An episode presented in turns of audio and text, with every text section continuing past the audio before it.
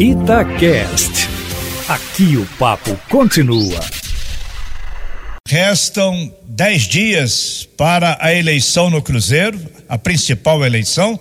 Haverá também a escolha para a presidência do Conselho, mas o presidente é que tem a caneta mais forte. E é ele que vai pegar uma dificuldade enorme nesse momento em que o Cruzeiro está numa luta intensa para o reerguimento, para colocar a casa em ordem. Será então uma dupla? É o Sérgio Santos Rodrigues contra o Ronaldo Granata. E o conselho vai apurar. É maioria simples, um voto a mais elege o presidente. E a eleição já foi destacada aí, antes pelo Samuel Venâncio, agora pelo Tiago Reis, toda a informação possível. Mas, partindo dessa informação, porque hoje o prazo final para o registro de uma possível terceira chapa, ele está vencido e agora é que cada um mostre as armas, mostre as figurinhas que tem para assumir o Cruzeiro. E começamos com Léo Figueiredo. Boa noite, Emanuel. Boa noite, Júnior Brasil, Cadu Doné. Emanuel, já temos os dois nomes que concorrem à presidência, já temos vários nomes que concorrem à presidência do Conselho Deliberativo do Cruzeiro. E mais uma vez, se de uma certa forma na presidência do clube as coisas são polarizadas, né? Vai o, la o lado do Granata e o lado do Sérgio. A disputa pelo Conselho Deliberativo me parece mais aberta do que nunca, por mais que já tenha sido declarado em alto e bom som apoio do Conselho Gestor ao Giovanni Baroni. E o Conselho Gestor tem um papel fundamental nos próximos dias agora, de uma situação que ele já havia começado, que era a transição, apresentar aos candidatos à presidência do Cruzeiro como o Cruzeiro está hoje. Então, tanto o Sérgio quanto o Granata, eles não podem assumir o Cruzeiro daqui uns dias e olha, eu não sabia que tinha isso. Tudo que o conselho tem feito tem sido de forma extremamente transparente e eles foram sim avisados. Ainda aguardamos o posicionamento público do Ronaldo Granata, porque o Sérgio Santos Rodrigues tem falado mais. Como você disse, o Tiago também, Tatiaia está aqui aberta para ouvir todos os candidatos. Mas o Sérgio, o Júnior Brasil, deixou bem claro que ele tem já encaminhado, já pensado uma solução financeira para os problemas que o Cruzeiro já tem logo à frente com a FIFA e dívidas muito altas. O Ronaldo Granata também tem que apresentar isso, porque acho que esse é o principal problema do Cruzeiro nesse momento, Júnior. Boa noite. Mas não é isso que pode determinar a eleição. Grande abraço, Léo, Cadu, Emanuel, amigos e amigas. A eleição lá no Cruzeiro não se define por isso. Eu não me canso de falar, tem conselheiro, conselheiro inadimplente que está com condomínio atrasado, de repente, como já aconteceu, a gente tem que deixar isso claro, vão lá, pagam, mas aí você lembra de mim na hora lá de votar, tá? Então, assim, esse tipo de coisa pode determinar uma eleição, o resultado. Entendo que o Sérgio é o mais preparado, não tenho a menor dúvida por tudo que ele vem falando, vem colocando as cartas na mesa, planejando estratégia, marketing, buscando eh, pessoas de peso, como o próprio Pedrinho, que caminhou, ele sempre falou que está com ele, buscando outros nomes para somar, planos de marketing, umas estratégias que ele já falou em algumas oportunidades, para o Cadu no bastidores, para você na turma do bate-bola, no Rádio Esportes, em mesas, ele sempre deixou isso. E do outro lado, a gente vê o Granata, que é um sobrenome muito forte no Cruzeiro, mas ao mesmo tempo não vem trazendo toda essa clareza, essa transparência, esse, essas propostas, o objetivo. O que, que é? Não, nós estamos aqui, estamos com o conselho, mas o Cruzeiro precisa mais do que isso. Você ter hoje esse conselho gestor é algo extraordinário por tudo que ele fez. Mesmo com os erros, ele merece ser louvado sempre mas não basta só, só isso. E só lamento, independentemente de quem ganhar, se esse conselho não tiver uma proximidade. Seria muito importante, pelo tempo que eles ficaram à frente, por tudo que eles viram, que eles tenham um diálogo com o novo presidente do Cruzeiro. Ô, Cadu Doné, o que pesa mais você tente imaginar aí, Cadu, na cabeça do conselheiro do Cruzeiro, que neste momento não tem o voto decidido? Ele não está do lado do Sérgio nem do lado do Granata. Aí ele vai prestar atenção nas propostas, nos personagens que estão envolvidos nessa eleição. O que pesa mais? O histórico que o Sérgio já teve no Cruzeiro, que já passou pelo Cruzeiro, e que alguns conselheiros, ah, mas o Sérgio teve na administração de Fulano e tal. Ou do Ronaldo Granato, que esteve na administração do Wagner Pires passado. É uma situação, como que o conselheiro que está isento, porque a gente sabe que o, já tem, cada um tem a sua preferência, mas para aquele que ainda vai procurar informações, seria bom, e aqui estou falando mais uma vez, que o Ronaldo Granata faça como Sérgio Santos Rodrigues e explique muito o que ele está pensando, explique o que aconteceu quando ele estava lá, para que o conselheiro que esteja na dúvida possa decidir, Cadu. Não é tão, não é tão simples escolher um candidato num, num, num turbilhão desses aí, Dona. Boa noite. Boa noite, Léo. Um abraço, Júnior Brasil, Emanuel, ouvintes da turma do Bate-Bola. Sua pergunta é capciosa, viu, Léo? E eu posso desmembrá-la em dois sentidos. Primeiro, o que eu acho que passa na cabeça do conselheiro, e em segundo lugar, o que eu acho que deveria passar. Porque na prática, e é claro que é muito complicado generalizar, porque o conselho em si é um organismo muito múltiplo, né? Repleto de pessoas diferentes, com características diferentes e que estão lá por motivos distintos. Mas a gente sabe que muitas vezes o que se passa na cabeça no conselheiro do conselheiro para votar é o interesse próprio, é de quem ele é mais amigo, é quem pode lhe dar um favor, quem dá um tapinha nas costas, esse tipo de coisa. Infelizmente, sem, sem generalizar, na prática a resposta seria essa. O que se passa na cabeça do conselheiro? O que eu vou ganhar com a vitória de X ou Y? Normalmente é isso. Agora, o que deveria se passar na cabeça do conselheiro, principalmente no momento de uma crise sem precedentes como o Cruzeiro vive? Saber qual, candidato é mais preparado intelectualmente para gerir o clube, saber qual candidato é, tem um passado ético mais, é, digamos, indelével, né, mais inquestionável para defender o clube e para ficar sem mimimi, para ser bem direto, qual candidato tem propostas mais concretas e mais convincentes para trazer algum dinheiro para o clube. Porque esse é um problema que o Cruzeiro tem, tem que parece é, quase intransponível. Cruzeiro, o Dalai Rocha falou isso outro dia, eu concordo com ele. O Cruzeiro viveu duas pandemias. A pandemia da administração do Wagner Pires de Sá, do Itaíri, do Serginho, e a pandemia em si agora que deixa o clube sem dinheiro depois de um tempo. Claro que a pandemia anterior foi muito pior para o Cruzeiro financeiramente, porque dilapidaram o clube, mas uma coisa veio depois da outra. E sinceramente, quando a gente vê clubes como o Grêmio, que é muito mais bem organizado que o Cruzeiro, tem muito mais dinheiro do que o Cruzeiro hoje, já dizerem que se o futebol não voltar logo, talvez o clube não consiga continuar, imagina a situação do Cruzeiro. Então, por isso, eu acho que o voto do conselheiro deveria se basear, além da questão ética, na capacidade intelectual do candidato para levar dinheiro para o Cruzeiro o mais rápido possível. Senão, o Cruzeiro vai quebrar. E eu acho, Emanuel, que a resposta do Cadu foi perfeita e que cabe a todos os conselheiros a capacidade nesse momento de avaliar o que é melhor para o Cruzeiro e não pensar no que é melhor para si.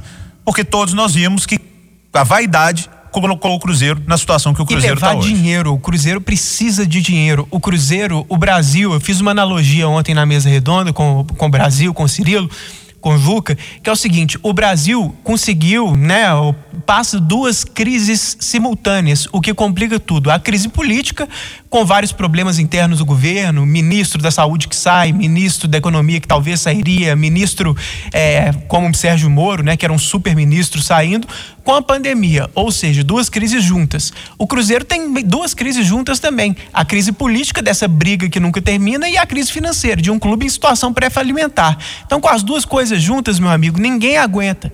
Então, vamos é, torcer para o Cruzeiro solucionar primeiro essa crise política, resolvendo a eleição de forma limpa e depois que o candidato que ganhe consiga resolver a, a situação financeira, trazendo algum dinheiro para o Cruzeiro.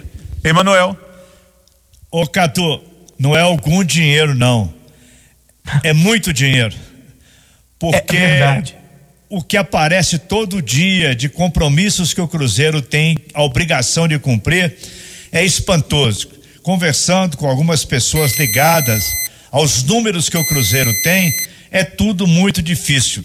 E não foi apenas, vejam bem, na administração do Wagner Pires. O Cruzeiro já vinha empurrando dívidas deixando de cumprir compromissos há alguns anos. Ah, ganhou títulos, tudo bem, mas título não paga dívida. 6 horas 45 minutos, marcou o sinal eletrônico. Vamos partir para um assunto. O Léo Figueiredo vai registrar aqui uma ideia que chamamos aqui de maluca de jogadores profissionais de alta qualidade no futebol brasileiro querendo reinventar a roda. Fala tudo, Léo. é isso aí, Emanuel. E o Corinthians chamou todos os holofotes hoje para si. Na tentativa de evitar ações trabalhistas no futuro, o Corinthians avisou hoje que não quer mais entrar em campo no período noturno nem aos domingos. O presidente André Sanches enviou um comunicado oficial à CBF, à Federação Paulista de Futebol e à TV Globo anunciando esta decisão. O dirigente corintiano ainda avisa que, em caso de jogos agendados para o período da noite ou para os domingos, o clube se reserva no direito de não entrar em campo. Por que disso? O veto se deve a duas decisões recentes da Justiça que beneficiaram jogadores: o Paulo André contra o próprio Corinthians e o Maicon, ex-jogador do São Paulo. Eles cobraram em ações na Justiça remunerações referentes a adicional noturno, domingo e feriados. O Paulo André ganhou um processo de um milhão e duzentos mil reais. Já o Maicon venceu o São Paulo na primeira instância e pode faturar até 700 mil reais. A CBF, a Federação Paulista e a TV Globo ainda não se manifestaram. Cadu, Júnior e Emanuel. Que me parece é que o Corinthians levanta uma bandeira a favor dos clubes no Brasil. Eu não sou advogado, não vou ficar aqui defendendo que está certo ou está errado pagar ou não pagar o adicional, mas, mas que isso já deveria ter sido acordado e os clubes têm advogados muito bem pagos e muito renomados que ganham muito dinheiro no futebol para se precaver de um tipo de situação dessas. Mas, Júnior Brasil, se todos os jogadores de futebol profissional no Brasil entrarem na justiça pedindo adicional noturno e adicional por jogar bola no domingo, acabou o futebol. Vai falir todo mundo. Isso é muito sério. Inclusive, não dá pra gente conceber uma partida de futebol quarta-feira, quatro horas da tarde até porque nem muito público a gente é, consegue conceber. Então acho que isso é muito sério. Ao mesmo tempo, a lei ela não pode é, ser modificada para trazer prejuízo ao empregado. Então, nesse caso, para contratos futuros, para outras alternativas, um acordo coletivo é outra história. Mas no momento tem um entrave e parece que o Corinthians, de uma forma equivocada, toma essa atitude, sendo que tem a TV Globo, tem a CBF. O que, que ele deveria fazer? Quero abrir a discussão para isso, para que a gente possa criar uma regulamentação, um projeto de lei, qualquer coisa que fosse para melhorar e ter uma solução para isso, para o clube não ser tão prejudicado naquilo que o jogador, num certo sentido, estaria resguardado aquilo que o Emanuel falou durante toda uma vida e querer mudar isso em função de duas ações. Isso é muito sério. É, e entendo que se fosse uma discussão, estaria aqui batendo palma, o Corinthians estaria buscando algo que viesse a favorecer e trazer a justiça, se está errado, a todos. Mas não dessa forma, não vou. Que não vai. Vai lá, ah, não vai, não, você não vai comparecer, WO. Tudo bem que talvez isso não aconteça porque é Corinthians, né? Aí é outra história. Você acha, Cadu, que vai ter força o suficiente para mexer na lei, para ter um projeto de lei que os outros clubes vão aderir a essa campanha do Corinthians? Ou vai ficar numa chiada do André Sanches? Ah, eu acho que é meio surreal a gente ter essa discussão, sabe? É, ela tem que ser feita porque aconteceu e é um fato, mas assim, é, acho que a gente tá ficando doido, sinceramente. Discutir porque o jogador de futebol tá jogando quarta à noite, domingo à tarde, não era esse que era o normal? Não era isso que o jogador sonhava, que o garoto sonhava quando ele era criança e que sonhava em ser jogador de futebol, tá num domingo no Maracanã lotado, tá no domingo no Mineirão lotado, no Morumbi lotado para jogar no domingo, na quarta noite, ser campeão quarta noite, isso não sempre existiu, isso não sempre foi o horário do futebol.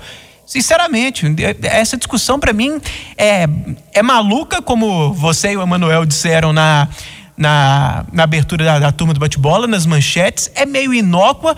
Talvez seja uma cortina de fumaça jogada pelo André Sanches, porque ele cada vez mais tem sido criticado pela é, quase falência do Corinthians, né? O Corinthians está cruzeirando, o Corinthians está se aproximando do Cruzeiro ali, com, com as suas dívidas que não terminam. E o Cruzeiro eu, não tem um estádio para pagar. Exatamente. E eu até acho, viu, Léo, que os jogadores muitas vezes são injustiçados e que os jogadores muitas vezes eles têm que pedir algumas coisas na justiça, sim. Mas não isso.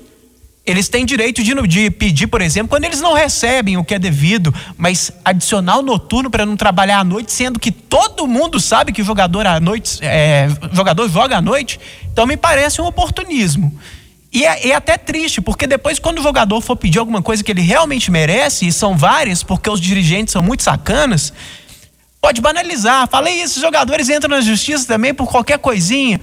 Nas notícias que a gente vê, ah, dizem que o Corinthians está até tomando uma atitude preventiva, porque o Paulo André ganhou processo de 1,2 milhões de reais contra o próprio Corinthians por causa disso. Surpreende o, Paulo André entrar com um processo desse tipo, ele que é tão ético, né? É, não me parece ético. É, você sabendo que joga domingo e à noite, e sábado à noite, ou quarta à noite, entrar com processo sobre isso, enfim. É, é como você falou, os clubes já estão quebrados. Se os jogadores não puderem trabalhar justamente no horário que eles sempre trabalham, os processos vão ser infinitos. E no horário. Raros são jogos que não são domingo à tarde e quarta à noite. Isso é que é exceção. O Corinthians falar aqui, na hipótese de serem agendadas partidas à noite ou aos domingos, o esporte Corinthians Paulista se reserva no direito de eventualmente não participar do, dos referidos jogos. O Corinthians vai jogar quando, então?